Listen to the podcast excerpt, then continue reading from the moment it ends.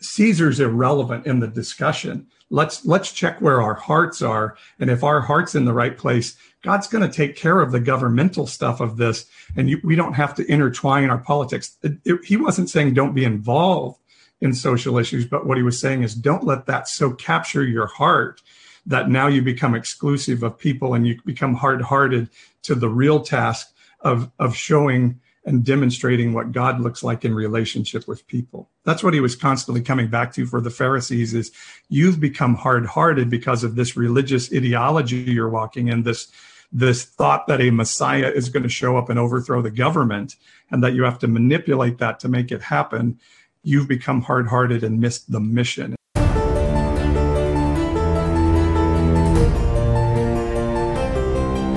For those willing to listen, learn, and have eyes to see and ears to hear, this is the Nonpartisan Evangelical Podcast. I could stand in the middle of Fifth Avenue and shoot somebody and I wouldn't lose any voters, okay? Challenging the mindset of right wing Christianity and encouraging people to have their minds renewed and hearts transformed. What knucklehead, mush for brains evangelical leaders are trying to uh, to overthrow Trump. It's a special kind of dumb. And calling yourself a Christian. Let's have better conversations about the life modeled in the Bible so we can truly tell the world God is not mad at you. This is the Nonpartisan Evangelical Podcast at npepodcast.com.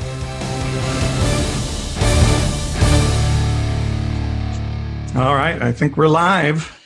We are live. We are live. You may Live see on Facebook. see a couple of others with us on here today. We we were just doing a whoops, I hit the mic there. Sorry.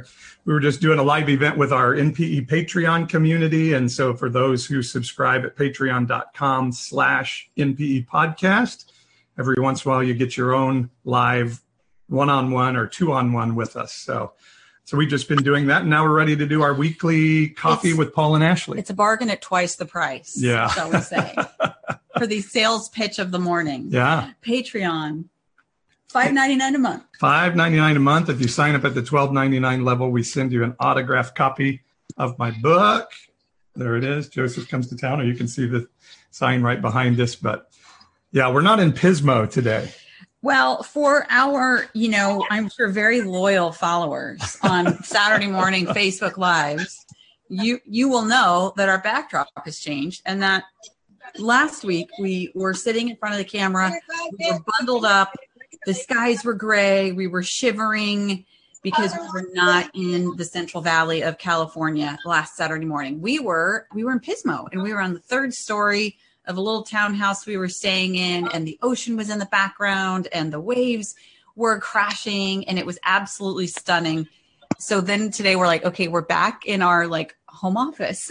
Yeah. and we're like, okay, we got to make this a little more visually stimulating look for people because we have a hard break from last week's beautiful shot. So we have a poster for you to enjoy this morning. Well, we figure something needed to be eye catching in the background, so we put Yes. put that up today. And so we've been talking about. You guys may even have some suggestions of where we should go, but we're going to put. Uh, maybe we go out to Woodward Park here in well, Fresno. don't give the secrets oh, away. okay. We- They're going to be surprises. I like surprise. So we're going to do like maybe surprise location. So obviously they're going to be outside because we're we're in a rollback county in Fresno, California. So different from like sales at Walmart. Rollback in COVID means you're back to sheltering in place and only being in um, essential on essential errands or being outside. So if we if we go remote, then we're going to be outside. Okay. places. Yeah, well, we'll do that, and we wear our mask everywhere we go. So we're we're we want to keep people safe, and we, We think that's are. important. And We are, you know what? I will just say on that point, this is my little team at the Community Foundation. We have three people of 16 in isolate right now or quarantining. So it's it's feeling very serious for us. And yeah, just really hope everybody who will be watching this, the hope that you're safe. We're praying, praying, praying for people to just be free of this virus. yeah, Yeah. yeah, Yeah. So okay. I Um, agree. I don't need to add anything to that. Yeah, I know. Uh, that, that was probably all we can say about that. All right. So we wanted to just kick off this morning and say, I see people are signing on. Thank you so much for joining us. And we're finding that people um, are tuning in throughout the week too. So we post these after we go live, and uh, we've we've gotten some some great participation. So thank you so much for sending spending a little bit of time with us. We want to incentivize those of you who are logging on right now live. Ooh. We want to incentivize you to hang out with us through the next you know, 30 to 40 minutes at the most. We always say it's me 30 minutes. Depending on how much preaching goes on. Paul and I are so verbal that we sometimes have a hard time reining it in. But I can guarantee I will take personal responsibility for making sure we land this plane Okay. by let's say no later than 11:30. Sounds okay? good. Okay. okay, 11:25. Anyway, if you can hang with us to the end, we're going to have a little surprise for you and an incentive for your time. Um, so pop in your earbuds, you know, put your phone in your hip pocket and go about your Saturday morning, but stay on because you might want to hear about that little prize or incentive at the end. And yeah, I think the other thing we wanted to start off by saying before we jump into our, our little our little talk for the day Yeah. um, is we want to say thank you to those of you who subscribed this week to NPE podcast uh, on, um, On Apple. Apple. iTunes. So our goal was to get 100 subscribers on one day, which we're told is the way to like break through the algorithm and like get the world to start paying a little more attention. We obviously feel very strongly about what we're sharing through NPE, nonpartisan evangelical. So we want more people to hear it.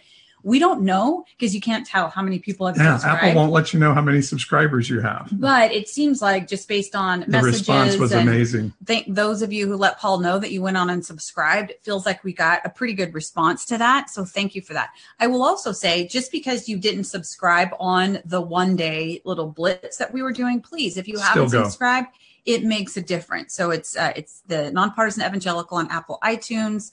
No skin off your nose to stop what you're doing right now, jump on, subscribe, and that helps. Um, that just helps create a little more of a platform for us. And we'll talk later today about how we're envisioning this platform kind of moving forward and some Yeah. some things that we have planned. And so then do we go what we're doing this week? Okay, so well, first of all, I was just thinking I have to figure out what we have planned in the next 40 minutes because I just said we are going to say something. Okay. Yeah, but then yeah, talk about this coming week, the promotion that we have planned. Yeah, we want you to go and do a review on Amazon for Joseph Comes to Town this Wednesday. Don't do it before. Now, some of you said, I've already done a review. Thank you. Yes, you can't go do another one unless you go through another email address. I don't know, something. But yes, I want you to write a review for the book on, on Wednesday. Uh, on Amazon, so you just go to Amazon and search Joseph comes to town, or you or you search Paul Swearingen, and it'll come up and then uh, just go to the reviews section uh, and you get to write a review. So if we can get 100 people to write a review this week that's going to tell amazon like hey there's some momentum on this book. And and what that does is once amazon realizes there's some momentum on a book and 100 may or may not be enough we'll see but but then it it comes up in the also suggesting or you know when you buy a book they suggest other books to buy and what you want is your book to get into that cadre of starting to be suggested by Amazon to others. This is all about tricking the robot world that we all now live in. yeah. And the algorithms that are really running everything, like we're trying to outsmart them. So As the time I was publishing my book, my friend in the publishing world said, The great news today is anybody can publish a book. The bad news is anybody can publish a book. And so there's tons and tons of books out there, but I think mine's pretty special. It's a novel about what would Jesus say about the religious right if he were on earth in the flesh today. And we want to say to Danielle, who reached out to Paul Yeah. by email, she said, Hey, can I meet you and grab a couple books? And did that this morning. She's giving a book to her friend and she they're reading it quickly so they can do the review on Wednesday. So thank you, Danielle. That is Thank you, Danielle and really, Carol. really, really awesome. And folks can get it electronically, right? So Yeah, you can get it on Amazon. Uh, You can buy the Kindle version if you want to read it immediately. Because I heard Amazon is a little slow in delivery of the book right well, you now. could, yeah, you couldn't get it in time. if you're in the Fresno area, and you want to DM me on Facebook, we can we can connect and get it to you that way. And you can pay on PayPal or Venmo. And so if somebody's in the area and close by, we can figure out how to get you a book. Okay, so 100. We want 100 reviews and asterisks. We'd like them to be good reviews, but we can't be picky. If you're writing a Five review, stars preferred. we'll take it. Whatever you're going to say, we'll take it. Yeah. All right. So, so this week, you know what we like to do on Saturday mornings, Paul and I, honestly, it's I feel like we are debriefing our week and and you guys are are participants in that. So this is just a little bit therapeutic for us. We are living in a crazy intense time. We think overall we're, we're hopeful and we're optimistic that there are important things coming to light in American culture today that need to be exposed and revealed. We need to carefully and thoughtfully reevaluate where we are as a country, where we are as a society. And Paul is adding his reflections to that, you know, every day. If you see him on social media, he's posting things, he's posting blogs, he's posting interviews. And so on Saturday mornings, we just like to catch up and say, okay, so what was on your mind this week? And um, kind of a post of the week, if you will, yeah. type of thing. And so I asked Paul last night, all right, so give me the rundown. What did you post? And like, you know, what do you, what do we want to really highlight? And he said, well, I wrote in my head two blogs this week that I haven't posted. and I was like, great, let's talk about the post of the week that didn't happen yet and the the the the, the halfway written blog in your mind.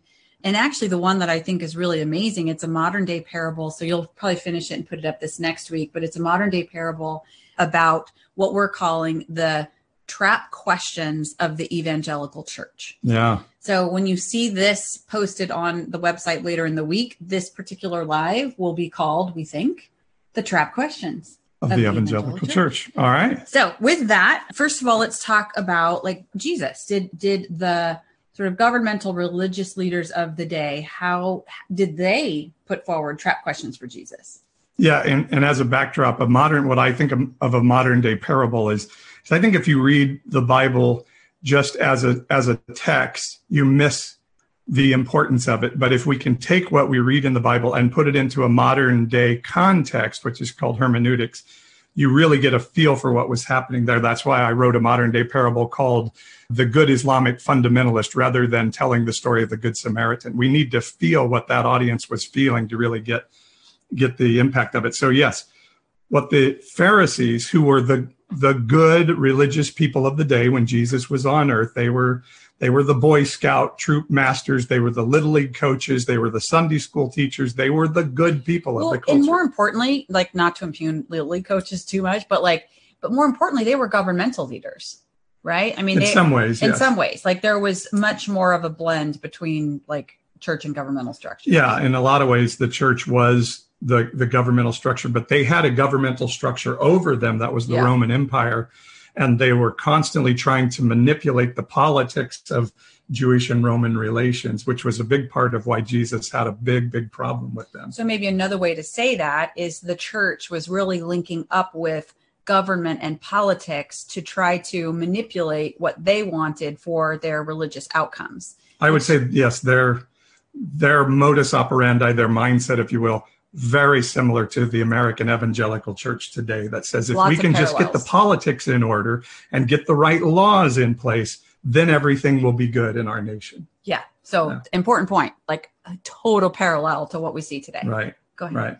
So one of the things they wanted to do was discredit Jesus because he was bringing a different message and he was pointing his finger at them and saying those guys are hypocrites and they they don't see what God is doing in the season. So they really wanted to discredit him. So what they would do is come to him often with trap questions. And one of those was Jesus, do you think we should pay tribute to Caesar? And it was one of the major issues of today. Like like today, the issue would be players kneeling for the national anthem. Taxation to Rome was the big social media discussion of the day. And so they came to Jesus with this question Should we pay tribute to Caesar?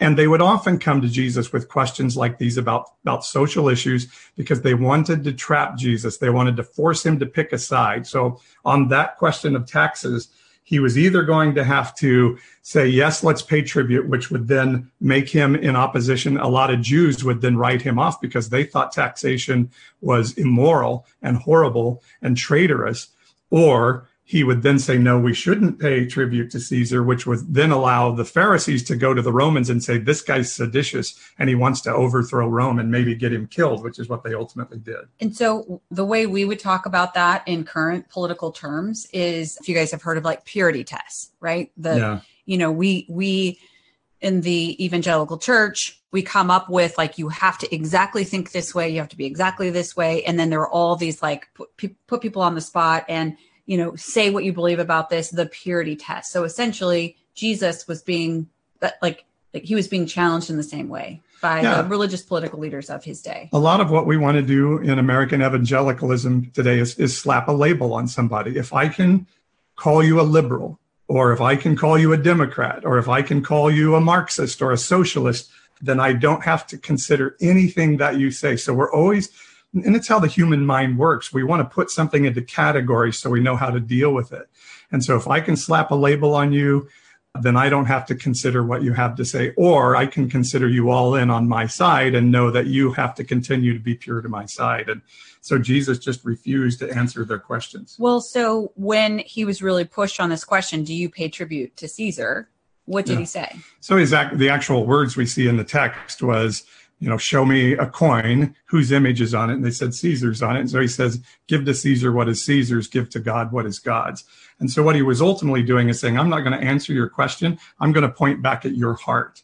And and and so again, in all of these trap questions, he would always point back at where are your hearts in this? And and so he what he was saying is, you know caesar's irrelevant in the discussion let's let's check where our hearts are. And if our heart's in the right place god's going to take care of the governmental stuff of this. And you, we don't have to intertwine our politics. It- it- he wasn't saying don't be involved in social issues but what he was saying is don't let that so capture your heart that now you become exclusive of people and you become hard-hearted to the real task of of showing and demonstrating what God looks like in relationship with people. That's what he was constantly coming back to for the Pharisees is you've become hard-hearted because of this religious ideology you're walking in this this thought that a messiah is going to show up and overthrow the government and that you have to manipulate that to make it happen.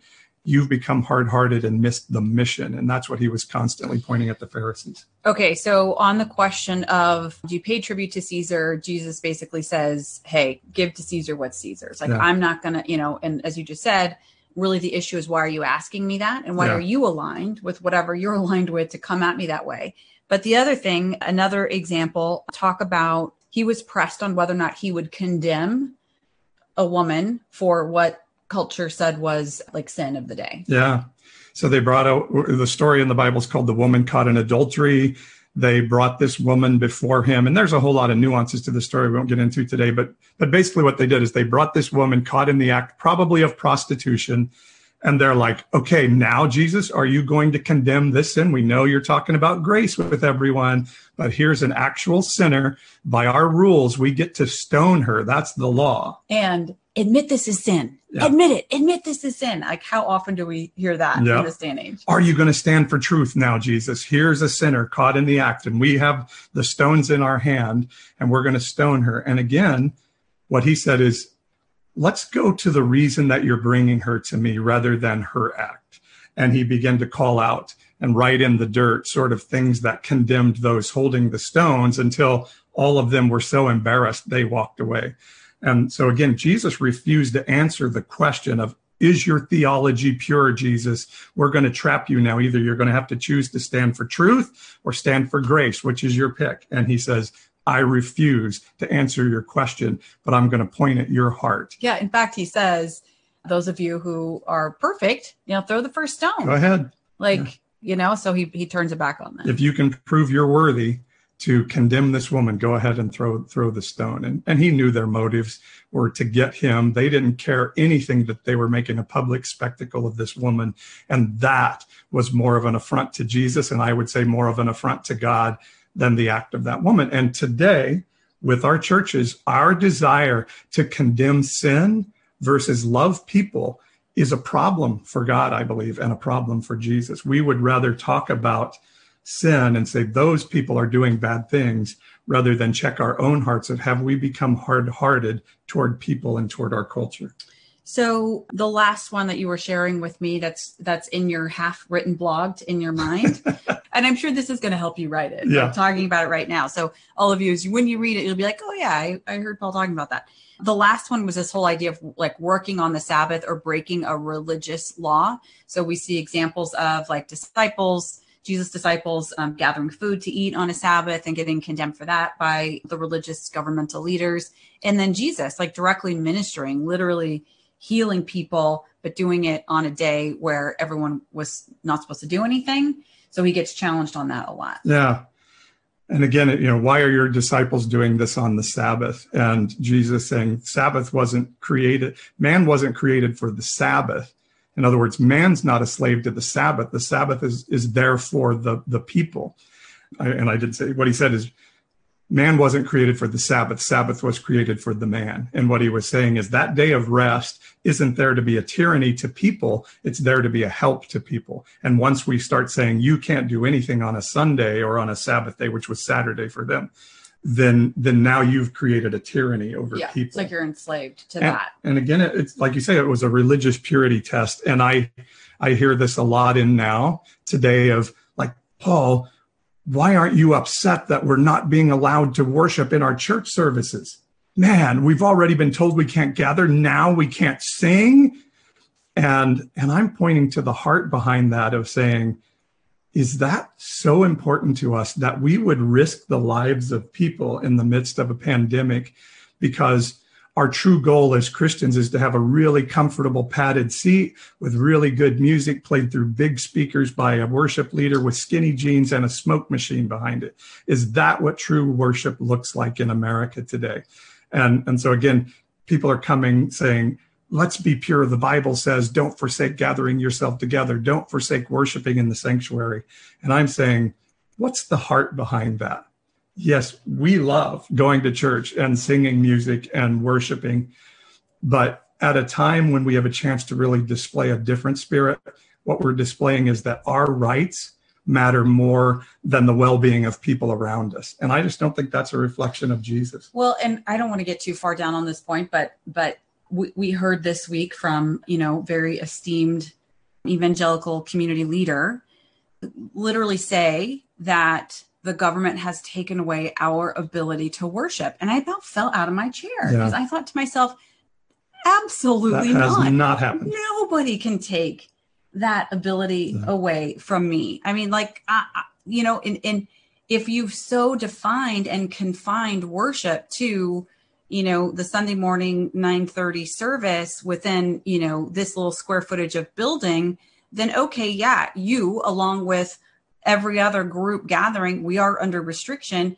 But who thinks of like that? That's the only way you worship. I don't yeah. know. That's that was i was startled to hear because in our sort of stream of Christendom, I mean, it seems like people understand like no, no, you're worshiping all the time. I mean, your acts of service are worship. Your heart attitude, wherever you are, any moment in the day, is your connection to God is your worship. Yeah, so, and that the the idea that we're being restricted from sharing the gospel i heard spoken this week and that's just not true people yeah. Eh, as as a as a pastor of a church for 10 years every pastor's meeting i sat in for that decade the pastors were all asking this question. How do we get the people out of the church and into culture and making an impact around us? How do we how do we get people out of this mindset that church happens on sunday morning for an hour and a half or an hour in some cases? And and here we are we're we have an unbelievable chance to redefine what christianity and the church is and we're screaming about it and the rest of culture is looking at us like you guys are nuts so i want to say I, I i've been on clergy calls with the governor's people and I expressed to them my concern that clergy was not considered an essential service. I think clergy and chaplaincy are as essential as psychologists and all of those things, which I also think are essential in counselors. So I have expressed that concern. But oppression is when you're no longer allowed to proclaim yourself a Christian. It becomes against the law for a single religion to be able to practice their religion and proclaim themselves as a part of that religion. When all religions and all concerts and all music halls and, and any, any music joint are not allowed to sing all at the same time. That's not religious oppression. And okay. someday we may face religious oppression. Let's make sure we're not the boy that cried wolf when it actually happened. Okay, so just to reel it back a little bit. Okay, back to Saturday morning, we're yes.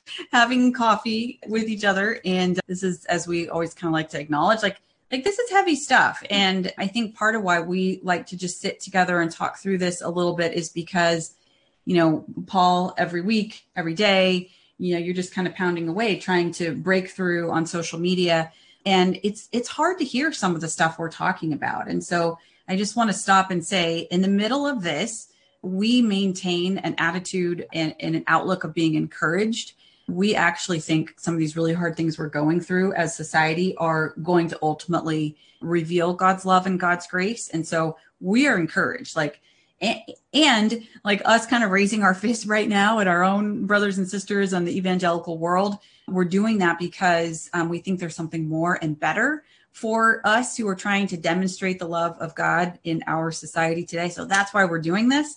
And by the way, if you're just tuning in and maybe you've never watched Paul and Ashley or whatever, the I uh, just want to make sure you know what you're listening to. So this is the nonpartisan evangelical. Paul is the nonpartisan evangelical. I am a nonpartisan evangelical. Paul pastor started in pastor church for 10 years. I've been doing community and economic development in Central California for the last 20 years, including serving in the office. Really, we don't get to talk enough about what you do on this podcast, but she does amazing, amazing well, stuff. I hang out with amazing people who yeah. are doing amazing stuff, and we get to support them, and that's awesome. And yeah, so ways you can know more about the nonpartisan evangelical, you can go to npepodcast.com, sign up for the email insiders list, and that'll get you um, connected almost every day. You're sending out something.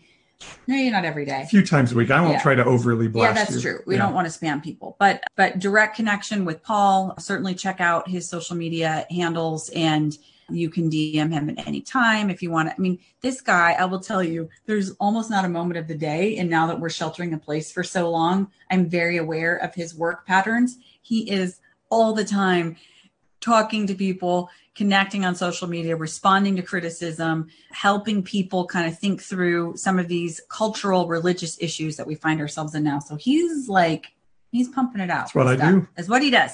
And, and uh, he does that because like I said, we just really feel like we recognize the significance of this moment in American history and, frankly, to be way dramatic, the history of the world. But we're coming up on uh, a major anniversary of our country in the year 2026. It's going to be a very significant anniversary. And is that 250? So I don't want to do the math in my head. I was literally trying to cover up for the fact that I don't know. 250 Yeah. It must be. It's a 50 something. So yeah, okay, 250, 300, whatever. We'll we'll get back to you on that. That's funny. But I think it's a marker and I really am thinking about between now and then sort of what's the old stuff that we're going to shed. There's going to be this huge full-on generational shift from boomers to millennials. Yeah. What are we as Gen Xers going to do in the middle of that to um, best position millennials and then, you know, Gen Z for success and for all of the freedom and prosperity that we we believe is available for them. And so so we think this bizarre kind of marriage between religion and politics has gotten gotten our bloomers in a bunch in the white evangelical american church and we need to untwist that. So that's what we what paul has dedicated himself to.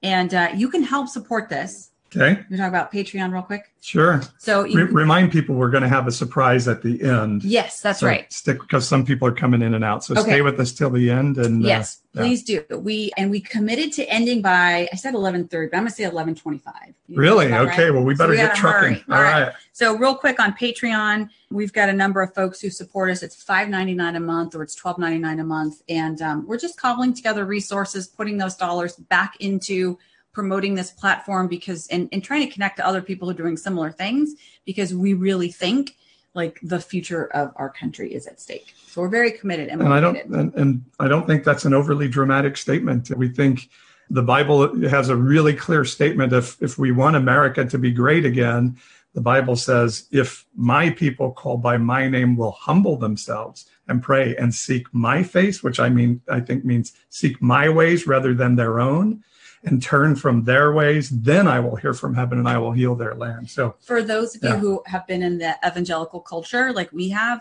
you know that that verse gets thrown around every year on the National Day of Prayer. And when we say it, what we mean is, all of you other people if those people if other people out there people who aren't christian or people who are in a different stream of christendom if all if everybody else would turn from their wicked ways then god would heal our land but actually what that verse says is us uh, people who who go by the label christianity if we would humble ourselves that's the key to healing our land so we're just really in a time of um, in some ways enjoying the process of just humbling ourselves and and and praying and leaning into stuff that maybe has not been something we've been Yeah. too familiar with. And, and humbling yourself means sometimes you have to set aside your strongly held precepts and be able to hear something Yep. else.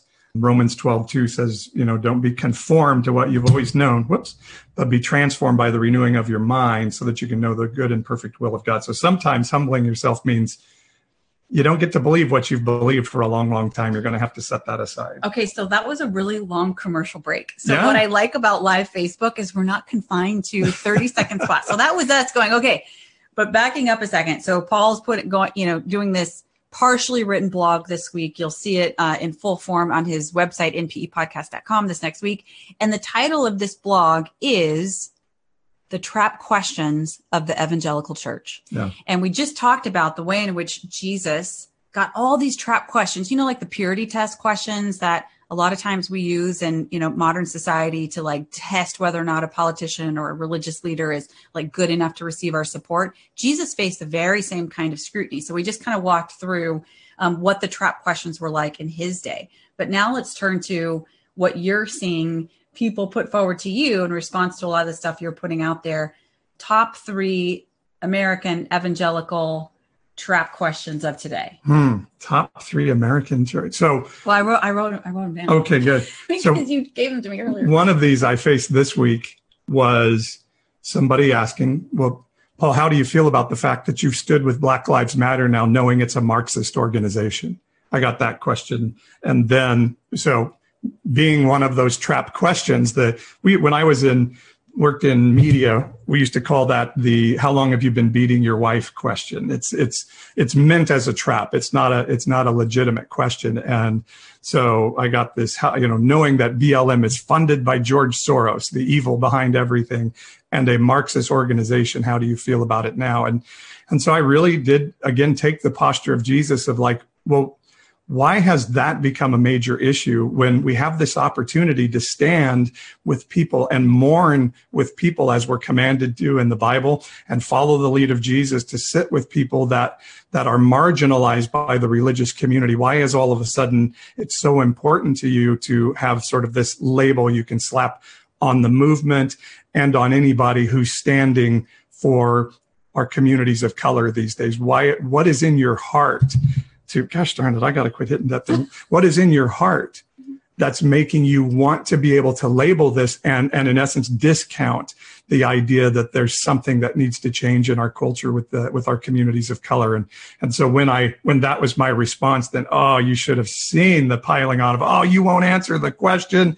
You're not a Christian. You're not smart. You're getting manipulated by the mainstream media you know all of the things that these are all the trap questions we have now in the Yeah. evangelical community And so, just for those of you who um, follow Paul on social media, believe it or not, he loves this kind of stuff. so, when I was in elected office, I was like, I will never read comments, the comment section of the Fresno Bee. I i wouldn't allow you to No, I would not look at my Facebook page. But, but Paul, you love it. I mean, you were you were born to do this. So, well I, I just think it's important every once in a while to hear something different than what we've always heard but like i quoted romans 12 2 there and it says don't be conformed to the age that's like don't get stuck in a bubble. Allow your mind to be transformed. And in the evangelical church i don't think we're ever asking the hard questions of what if we're wrong? What if this is not god's main purpose for the season? And and it was the same with the religious people when jesus was on earth. Of course this woman committing prostitution and adultery means everything to god. And jesus was like no actually your heart condition is more important to him and so we can yell Marxist or these other things. And I think God is saying to us, like, what's going on with your heart? That that is so important to you. While these hurting people crying out means nothing to you. What has happened in your religious system to make you this hard hearted? Yeah, that I think honestly, I think that is probably the most important point right there. I think you just summed it up. Like it we just have to we have to evaluate our hearts. And if we're really dug in on admit you're a liberal, admit you watch mainstream media, admit that you're not calling people out for rioting or whatever, the the problem there is like what is it in you that is that is is is requiring you to be so focused on what you see going on in other people? Like what's what is that about? So we kind of just blurred a few of those there together but there's a couple other ones that you mentioned i think are really important. So top three trap questions of the evangelical church today you know blm is marxist anti-family communist something like that. So you talked about that. But this other one you're a liberal or like like just putting a label on someone in order to discount what they're trying to express that is a really i mean that happens frankly across the board and all kinds of different you know cultural groups. But but you know we're calling it out in the evangelical church. I remember i remember one time talking to a local republican political leader great guy loves god prays all the time you know wonderful guy. And i just remember saying like hey you know i'm i'm praying for people across the political spectrum and i'm just trusting and believing god to like bring about you know more of what he wants for democrats and more of what he wants for republicans. And the very fact that i suggested that we should be praying for a democrat. Democrat democrat the, the party in general he almost like abruptly stopped the conversation. He couldn't hear it. He could not hear that that god in fact has a plan for people on the other side of the political aisle yeah. And so that labeling thing, the label and the discount is really pretty stinky. And so that that term liberal in the evangelical church has come to mean you're not completely in on our ultra extreme standing on politics. I don't think evangelicals understand. I hear evangelicals all the time say, well, I'm a moderate, I'm in the middle. Our our stance has become so extreme that anybody that's not 100% in on the extreme is now called a liberal. And, and, and we don't recognize that that's where we're coming from. You and I have conversations with Democratic friends and people that are like, hey, there's some issues on your side. But, but our side has become so extreme that anybody who's not in that extreme is is labeled with something else. And that is actually driving people away from the church and away from the gospel. And ultimately that's my issue is is not ultimately political. It's it's that we're injuring the voice of the church to be able to speak into the problems of culture with our extremes. And so that desire of anybody that's not 100% in that knows the laws we want to pass are the most important thing. And we can any any means to that is justified by the ends of those laws being passed is just not from heaven. That is something that we've taken on, and we want to be able to label people so we can discount them and not again have to deal with our own heart conditions in the middle of it. Okay. Hard stuff today. It can, is can I stuff. say something Yeah. about real quick? And, and I know I'm going to violate your time thing, but this idea of I've heard this a couple of times recently that Black Lives Matter is against sort of the traditional family. The traditional family is a big word in evangelical circles, and and I want to I want to caution people about something in that term that terminology because what I've heard either blatantly or hinted at by quite a few Christians in recent recent weeks is this idea that the problem in our communities of color in our towns is their fathers are not taking care of their households. I've, I've heard that several times. And what we have to be careful of is, is, is we're not asking a why with that. And, and what it becomes if you're not whether not, or not it's even true. or whether or not it's even true. place. Yeah. But, but even if you believe it's true, instead of saying, if you're not asking a why, is there something systemic? Like, are we incarcerating more black men than we are any other race or genre of people out there? And why are we doing that? And is that causing the problem that we're talking about? If we're not willing to consider those things, it becomes a pretty racially tinged, if not racist statement of ultimately underneath what we're saying is those people don't care about their children as much as we do. Yeah. And that's the problem. Yeah, and if we keep saying that and not exploring deeper into what we're saying, it becomes Well, a very racist okay statement. i want to i want to pause because i think like if you find i mean if that's where you find yourself sometimes you know maybe just kind of you never verbalized it but yeah you're kind of just thinking that oh gosh you know low income people or people of color black brown asian whatever they you know what they don't they don't take care of their kids the right way or they you really what you're saying is they don't love their kids the way that i love my kids. And just stop for a second before you even ask the why uh, or you know looking at mass incarceration and other systemic and structural issues why would you even think that in the first place? Yeah. What's Like, the heart stop condition right behind there. that? Yeah. And, you know, man, that, you know, probably being mayor of Fresno and spending time in communities that I had not previously spent time in, I will absolutely admit and I will indict myself that I carried judgment and bias that I didn't really even, there's no way I even knew it was there. But just being in communities and, and, seeing the way that people love and fight for and will do anything for their kids in every square inch of this city. I mean, every square inch, even if not in, you know, a higher income, more stable part of the city, it is worth it is worth just taking a little tour of the city and observing and considering that maybe that thinking is so far off that we really I appreciate you calling that out. Yeah. I, I think that's a real important question to ask ourselves is what is my heart condition behind that question? Why why am I even calling that into being? Am, am I being led by my partisan tribe to use that as a reasoning rather than wanting to take on my own responsibility in the process? But but to our our friends from the communities of color in our neighborhood, when they see a statement like that, it it absolutely tears their heart out of their chest. And Yeah. we need to be aware of the pain that that statement causes. And I'll also just say like and it's not true. It's okay. Here here's the difficult thing. It is important that we surface some of this stuff because Yeah. it's just under the surface. And really frankly it's not even under the surface anymore. Yeah. But as we are attempting to do that as white people it is very traumatic for people of color to hear like oh my god you guys really think that.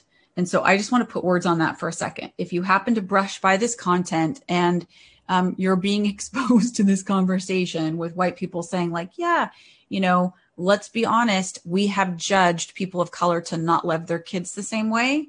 And that's why their families are more unstable or their neighborhoods are more unstable. We are saying that and hearing that is trauma yeah. with a capital T for a lot of people. And this is, and this brings us, believe it or not, I'm getting us back to Okay, good. the third trap question that you're really calling out in this blog that you are writing in your head and will be out in print this next week is that social justice and focusing on social justice issues undermines the gospel of Jesus. We have heard this quite a lot, even in the last week. We have heard evangelical leaders say, um, all we care about is preaching the gospel, and therefore we're going to violate public health directives or whatever. And it just makes us realize the way we've so narrowly defined, quote, preaching the gospel um, really needs to be called into question. Yeah. We've defined the gospel as getting people to say a sinner's prayer. That all God cares about is getting people to say this prayer so that in eternity they'll go to heaven. And I just don't believe that's what it says in the Bible. And I don't believe that's what Jesus modeled because you know how many times Jesus asked people to say the sinner's prayer in the Gospels? I do. Do you? How many? Zero. Zero. he never once invited somebody to say a sinner's prayer, which is kind of interesting because it's become such a big thing in the evangelical community. Jesus wasn't a very good Christian. He was not a good evangelical at all. I know that statement's just going to kill a lot of people, we just said.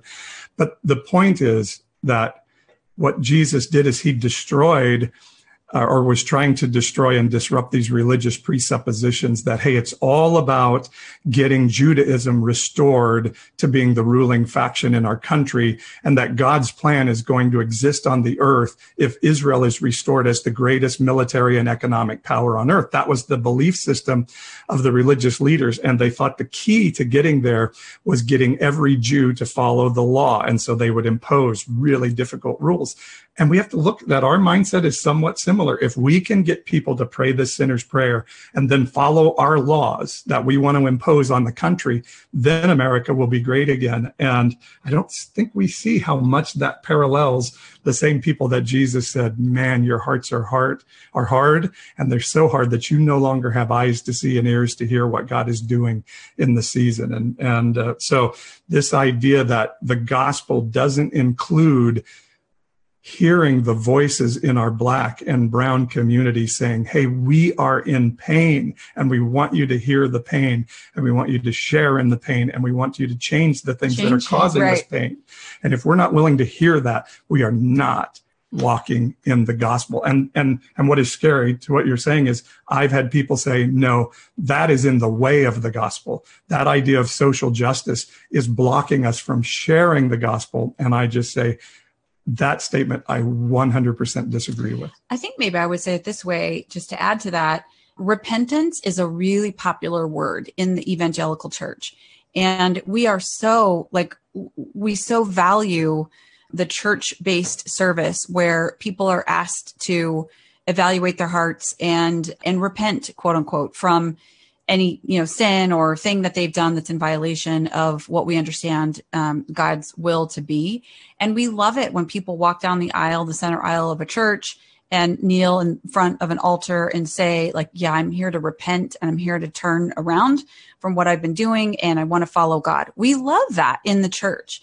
And when you think about really all the social justice movement is to me, it's about questioning, it's really calling for a corporate repentance.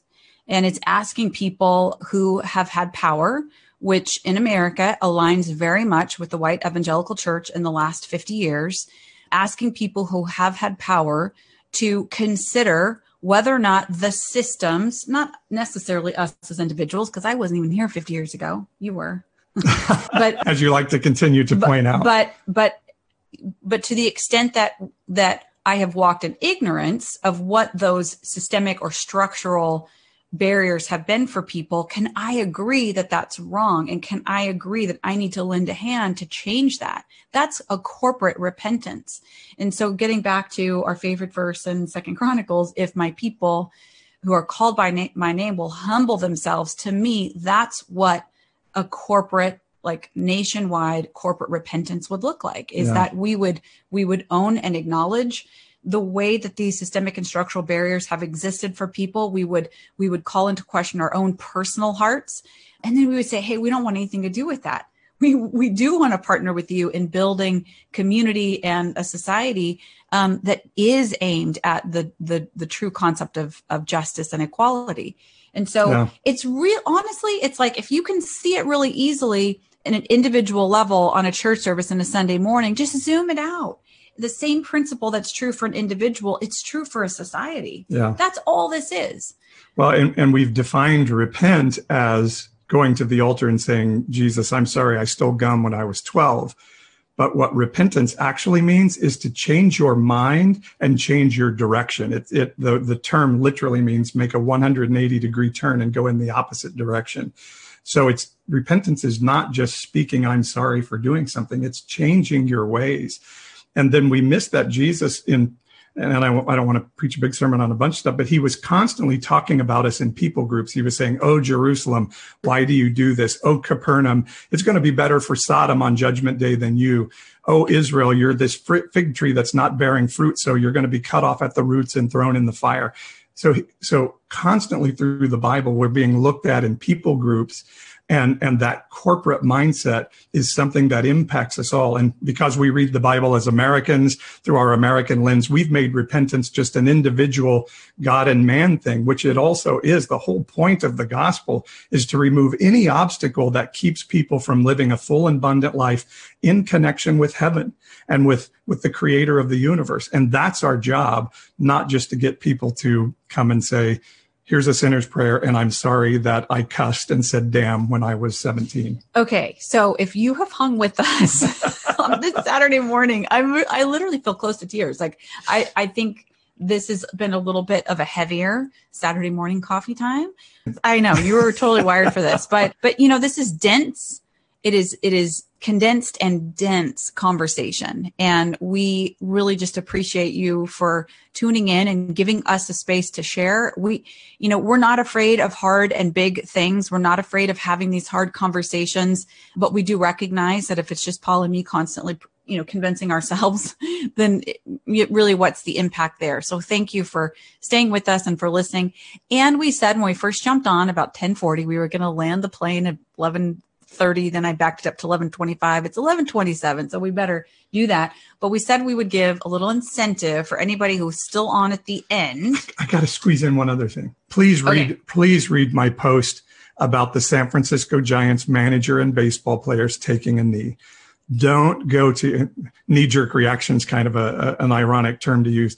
Don't go to your knee jerk reaction when you see a picture of those guys taking a knee during the national anthem. Let's consider that through all of the history of the civil rights movement, whenever we saw a protester, we found a way to respond to discount those protesters, and history proved us wrong in that. And I want people to consider will history prove us wrong again today? And can we correct that real time instead of 25 years from now? So please read my post on that. I think it's a really important one. Read the post. Go Giants. Yeah, they're horrible. there, there's no hope for the Giants, but they're rebuilding. I get it. They're in a rebuilding, which I've wanted them to be for years. But they are without question the best double A team in the major leagues this year. Okay, if there's anything that could cause you to lose your religion, it would be Giants baseball. Yeah. But not because players are kneeling, but because players are kind of stinking because on the field. Suck. Yes, they're okay, terrible. but we're hanging with them anyway. All right. So what I was going to say is we promised a little incentive if you hung out with us for this whole time. So thank you so much. Drum roll, please.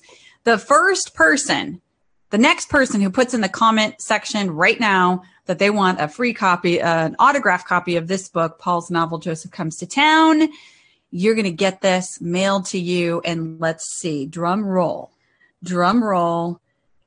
The well, we got some good comments on here. Yes.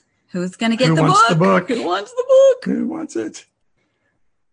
I, I don't know. Does it automatically update? There it is. Su- Suzanne. Suzanne Christina Song Yeah. is the winner. Suzanne, thank you so much. It's good to see you on. Oh, and we got another one. I want to read. Okay. Now we're now we're getting a lot of requests. uh, All right. Well, we'll find a way to get folks a copy of the book, and um, for sure we'll get we'll get them autographed for you. and on Wednesday, you. write a review on Amazon. yes, yes, yes, yes. So Wednesday is our Amazon book review day. Happy birthday to Elaine Robles, by the way. Elaine, Happy birthday birthday, was- Elaine. Was it yesterday? or Yesterday, I think. Yesterday, Yesterday, think. yeah. Happy birthday, Elaine, the newlywed.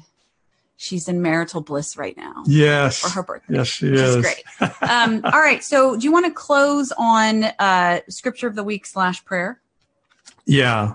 I don't know if I have a scripture Okay, of the week that's fine. other than, you know, in the middle of great turmoil in the Bible, in the book of Jeremiah, in the middle of their city being ransacked, of their men being taken into captivity and being dragged to a foreign land, Jeremiah gave us one of the best, most popular verses in the Bible. And it's Jeremiah 29 11. And that verse says, Know this. Know the plans I have for you, declares the Lord. Plans not to harm you, but to prosper you and to give you a future and a hope. And that verse was in the middle of one of the most calamitous times in the history of the people of Israel in which the book was written. And it was written not to an individual, but to the group of people. And I just think today I want to, I want to tell all of you out there, even as we're, we're bringing our critique of the evangelical church and sort of the right wing religious culture the the statement ultimately is like this turmoil this overturn all this nastiness that is being brought into the light today we believe is part of just the natural progression of humanity and relationship with the universe and with heaven and with god to get to a place where he can bring us hope and a future. And it feels hopeless right now. One side hates the other side. One side hates black lives matter and the other side hates these guys. And in the middle of all of that, God is saying, good, all of this stuff has to be surfaced. My people's heart has to be revealed so I can give you that future and that hope. And so that would be my blessing for everybody today. Yeah, that's good. That's good. Hopeful note. All right. Yep. Should we slap a prayer on this thing? Slap a prayer on it. Yeah. so last week, everybody really loved your prayer about, about just about waves mm. of the spirit coming. And, and that's really hung in my head this week. And so I, I just, pray a blessing over your household, those of you watching this live, those who will be watching as it's recorded on Facebook, and just to me, wave after wave of sort of feeling the emotion of being connected to each other, connected to God is just this ongoing renewal of, man, I can even have joy. I can even have peace. I can have well-being in the middle of COVID-19 in this, in this very divisive time. So I just speak that peace into your household and your heart today and bless that with the, in the name of heaven of, of Jesus to come and say, yeah, you're good. And I bring you peace in this season. Okay, that's awesome. I think I agree with that. And I feel really convicted to pray about sickness and COVID. Mm. Right. So I'm going to do that. And I close my eyes when I pray because I'm a real Christian. Ouch. right. Yes. Eyes Okay. closed. Okay. No, actually, I do close my eyes because it helps me like think and just kind of whatever. So that's more why I do that, not to be religious. All right. So I'm going to pray for sickness. So God, God, we just pray that you would cover cover households right now. I'm just going to pray for where I live, Fresno, the Central Valley. I'm going to pray for California and for our entire country. God, we pray your healing power over this nation. I ask God for supernatural, miraculous healing. I ask God for vaccines. I ask God for supply chains to work, for governmental systems to work, mm-hmm. for people to, to be respectful of one another, to wear masks, to honor public health directives. God, I pray for anybody who's struggling right now with this virus. I ask that you would heal them miraculously. I pray for people in my own office who are um, sick, whose family members are sick. God, would you heal Marcos and Tony and Francisco? Would you protect Claudia? Would you protect Laura and all of their loved ones? And God, just as you would provide for healing for them, would you provide healing for anybody who listens to this, who knows someone who is sick?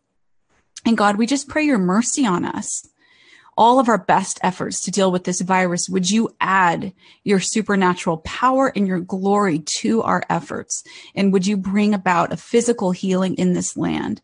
Just as we ask you, God, for a healing of our mindsets and our spiritual, that we would come out of alignment with spiritual thinking that would create division in our nation. God, let us walk away from that in the evangelical church and let us, let us repent. Just, I just, God, I really believe you're calling us to repent and to set down stuff we've been holding on to for over 50 years.